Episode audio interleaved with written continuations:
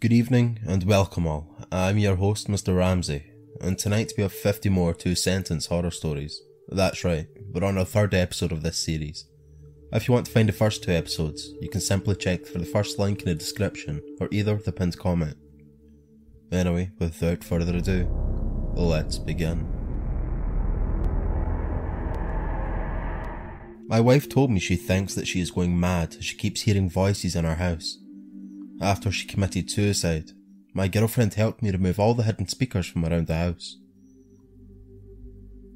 My grandmother died giving birth to my mother, who died giving birth to me. As I feel my consciousness slip away, I pray that my baby is a boy. As I slit her throat, I looked in her unblinking eyes and realised too late that she wanted to live. I knew it to be true because mirrors don't lie. Trapped and starving in a World War I trench, I gave my last ration to my best friend and partner. Adolf seemed so passionate about having a future in politics, it'd be wrong to let him die. Did you know that the Centre for Disease Control keeps a sample of every disease known to man in an underground vault? Did you know that some of those diseases can only be preserved inside of living human hosts? As I felt the knife run down my skin, I felt oddly happy. Well, it wasn't my skin yet. They say that every time you learn something, a new wrinkle appears on your brain. After some investigation, I was angry to find out that my students didn't learn anything from my lessons. My husband visited me every week in prison with new photos of our children. There was no better reminder to keep my mouth shut. I must be a good boy, I must be a good boy, the dog kept repeating to himself. After being told so many times not to bark, he remained silent as he watched the serial killer silently sneak in through the window. As they came around the corner, I lunged for the cage door, screaming and pleading for help. You have to get me out of here. I told you this haunted house has the most realistic actors, one of them laughed as they walked away.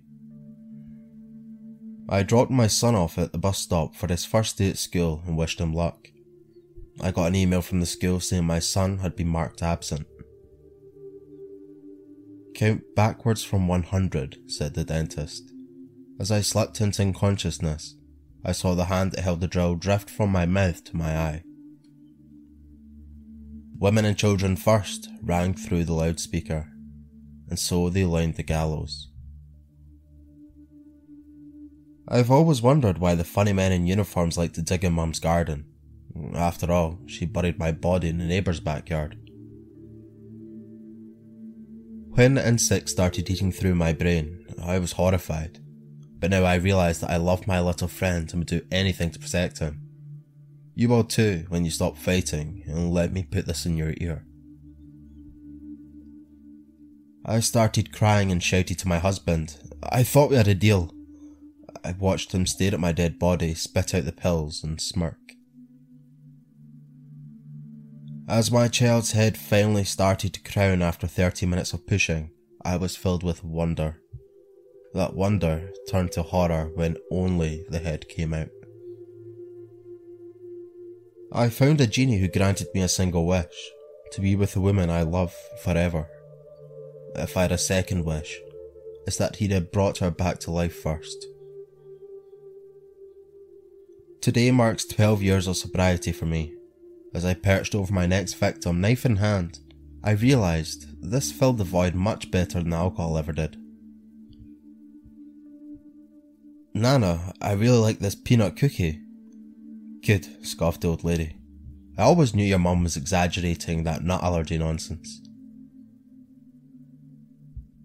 I visited Nathan on his deathbed at his request, despite having not seen him since bullying him at school 30 years ago. I assumed he wanted me to apologise before he died, but he just smiled, shook my hand, then told me about how infectious the disease killing him was. Someone broke into my house today while my parents were out. I tried shaking the chains as hard as I could to get their attention, but the basement walls were just too thick. It never bothered me that my family roadkill. That was until my little sister's ball rolled into the middle of the road. I paid the ransom in full and I rushed to my infant's daughter's side to scoop her in my arms again. As I lifted her body to my chest to squeeze her tight, her head and limbs remained in place in the crib. The crazy old man pleaded for me not to enter the tunnel, warning it will take years off my life. As my skin wrinkled and my hair greyed, I ran back outside trying to warn a younger me from entering. My youngest son refuses to call my wife mummy. She's not just a doll, I'll make him learn it one way or another. Oh fuck yes, she moaned while bouncing on me. With tears in my eyes, I laid on the bed, doing nothing except begging her to stop. My brother would often find new ways to make his wax figures look more realistic. I stood in his wax museum watching as everyone admired his work. If only they could hear me screaming. He gently caressed my thigh and planted a soft peck on my neck. A part of me hoped my dad was only doing this to snap me out of my coma.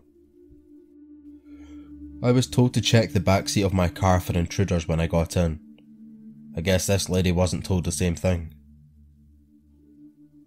I woke to the smell of smoke and scrambled for my phone, laptop, and emergency bag before I bolted through the flames and flung myself out the front door. It was only when I was outside that I remembered that this was my weekend with the kids. My roommate eyed herself in the mirror, feeling confident about the weight she lost. That is until the next morning when I found her on the floor, spasming as the tapeworm burrowed deep into her brain. My friends say she's a psychic, but I know she's lying. If she really was, then she would have been able to see me weeks ago. Don't be doing something like that in front of my children, the woman screamed at me before grabbing it out of my hand and smashing it on the ground. I looked down at what was left of my only EpiPen. As my vision began to get blurry, my breathing became more laboured. I remember being awake as they were cutting the tumour out of my brain. They told me it was so they'd know if they had accidentally damaged anything input. I remember being awake as they were cutting the tumour out of my brain. I heard the crack of the baseball bat and knew it was a home run, so I lifted my son up to catch it. I was filled with horror when I heard a second crack right above my head. The sailors rejoiced as the kraken retreated back into the depths of the ocean. Thankfully, they didn't see the beast that drew the kraken under.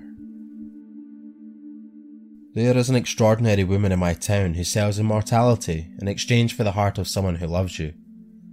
I gave her the hearts of my friends, my family, wife, and children, but she still won't make me immortal.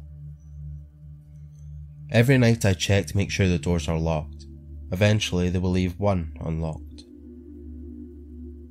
Hydrofluoric acid burns skin but does not burn rubber. Perfect. The other kids in the water balloon fight will never know what hit them. Found my son's body hanging in his room and began to read the suicide note that he had left behind. Even in death, he's a disappointment, I muttered to myself as I noticed all the spelling mistakes he had made. My daddy says mummy is happy and she's waiting to see us in heaven. I don't know, because she always seems angry when she visits me at night. After a long, hot train ride, I was glad that they offered us a shower.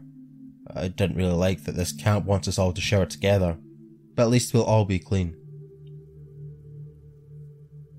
There's a theory saying that animals can see ghosts. I think that's why the cat is watching me instead of watching its owner. My bully shoved me in a locker as the school ended for the day. As my body rots more and more, I wonder why no one has been to school for two months. My mother always told my brother never to open the box beneath the stairs. I'm glad he didn't listen. God knows how much longer I would have been in there. As I picked up the shovel, the man mumbled, Please, I, I, I have two kids. Oh, I know, I said as I dropped two body bags in a hole with him. I was so excited to finally show my family that my hearing came back. But when I heard their voices for the first time in years, I realised whatever thing was imitating them didn't bother to replicate the voices. The rope tightens around my neck, but I try to relax and welcome sweet death. As everything fades, the bedroom door opens, and the last thing I hear is a tiny voice saying, Daddy? Thank you for listening. If you have a sec, um, could you possibly hit the red subscribe button down below? Um, would mean a lot. Anyway, I'll hopefully catch you in the next one. And remember to check the links down below for part 1 and 2 to this 52 sentence horror story series. Thank you.